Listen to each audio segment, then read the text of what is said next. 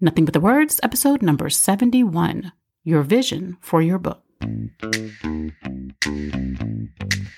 Welcome to Nothing But the Words, the podcast that gives you everything you need to know to write a phenomenal book. Now, here's your host, your author coach, Candice L. Davis. Hey there, and welcome to Nothing But the Words. I'm your author coach, Candice L. Davis. I hope your week and your writing are both going really, really well. As for me, my husband and I have been traveling quite a bit in recent weeks, most recently to Chicago, where we spent five days hanging out with family and good friends who really are also family to us. There was something really freeing about traveling again, even though I know things may not stay this open for the long term, but in the moment, we really enjoyed it. And spending time in new environments was just really great for my creativity and ideation. I have more ideas after this trip than I can possibly act on right now. And some of them I'm sure I won't even want to act on once I've had some time to think about them. But I'm excited about some new elements I've decided to add to my group coaching program, Short Books, Big Results. And those ideas did come to me as I was outside of my normal environment. I've also been catching up with some of the people I would usually see around the city of Atlanta or at conferences that we all went to year after year. Our paths have not crossed since before the pandemic began for most of us. And last week, I had the chance to catch up with my friend Nadine, the founder of Nadine Mullings Marketing Agency.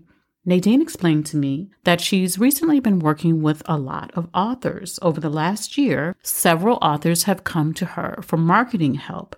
Interestingly, she said many of those authors came to her because they had written a book, self published it, and then stopped there. They never really put their books out into the world. Yes, they put them up on Amazon. Yes, they printed copies, but they really didn't do a full and complete job of telling the world about their books they didn't really announce the birth of their books to the world. Now, I really encourage my authors to have a plan for marketing their book, but I can see how any author could end up in that situation. The fact is that writing a great book can really become an all consuming process, especially if you don't have the support and the help that you need along the way.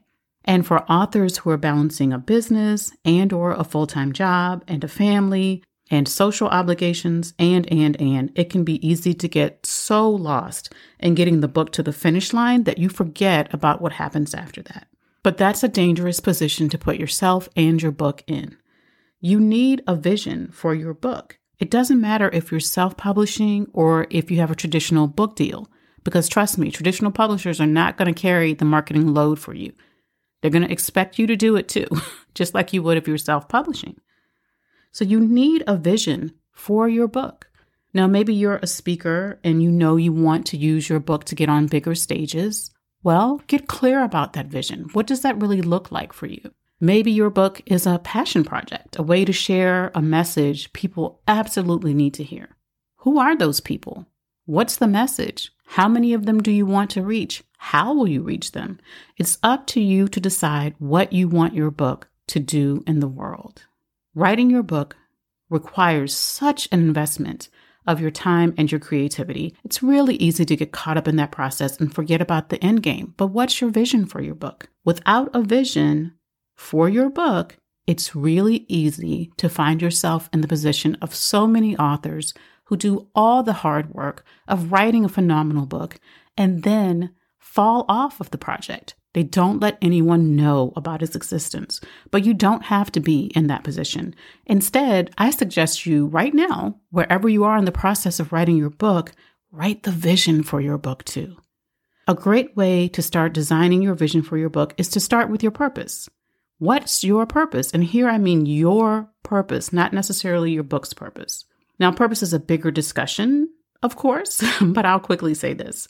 I don't believe any of us has just one purpose. I believe we all satisfy our most essential purpose simply by being. We are here to live life.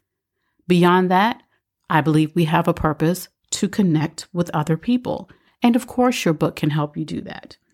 We have a purpose to make life better for other people in some way, big or small. And that can happen an infinite number of different ways, and your book can be a part of that process. Your purpose may be to give people a respite from the difficulties of life, to make them laugh, for example. My husband works with a group of comedians who do a comedy tour right now, about once a month because of the pandemic. But these comedians make life better for their audience.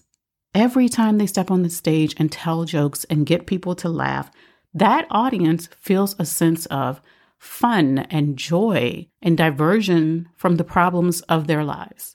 That to me is a purpose worth fulfilling. Your purpose may be to give people hope. Part of your purpose may be to help women earn the salary they deserve, or to help people with chronic diseases live a healthier and more joyful life. It may be to help people learn how to better manage their finances or prepare meals they can enjoy around the table with their families, to help kids get into college, or to help people grow from their trauma. These are all worthy purposes, and none more worthy than the next. I believe creating laughter in life is just as important as helping people overcome the obstacles that they face. Your book can help you fulfill any purpose you might have. Now, maybe you're thinking your purpose and your book idea aren't really in alignment with each other. Then I would suggest if you this is the book you're really committed to writing and it may well be, then I would suggest you look at it the other way around. Take your purpose that you have in mind as your purpose out of the picture what purpose could your book help fulfill? Take the action to write the book and allow that book to move you towards a new purpose.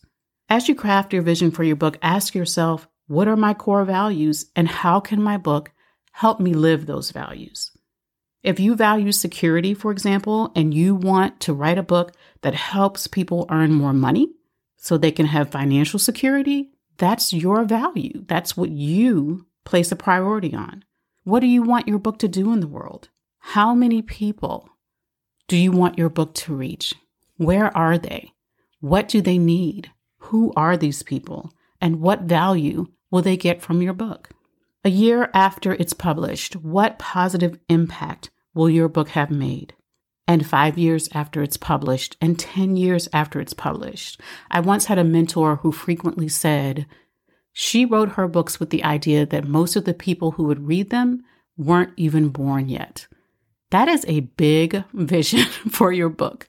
She was thinking that 10, 20, 30, 40 years from now and longer, there would still be readers for her book. And she poured into that book to create enough value that her book would be sustained for decades. And I believe she accomplished that. Don't worry about the how just yet as you're crafting your vision. Instead, really focus on what you want your book to do in the world. How will your readers be changed by your book? How will your life or your business be changed as you become an author? I tell my coaching clients they need two purposes for their book a purpose for the readers and a purpose for the author, and they are equally important. These two purposes are a part of your vision for your book. But with your vision, I want you to go deeper and farther into the future and into the specificity. Let your vision be as big as it wants to be. Now, you may be thinking, oh, my vision doesn't want to be that big. Uh, probably it wants to be bigger than you're thinking. If, if your thought is a small vision, reconsider. Let yourself dream bigger for your book. I invite you to really start with the bigger picture of what you want your book to do in the future. Write it down. And once you have a vision for your book, you can start thinking about the strategy for how you'll bring that vision to life. But remember, you don't have to know every step. All you really need to know is the next step to move you towards your vision.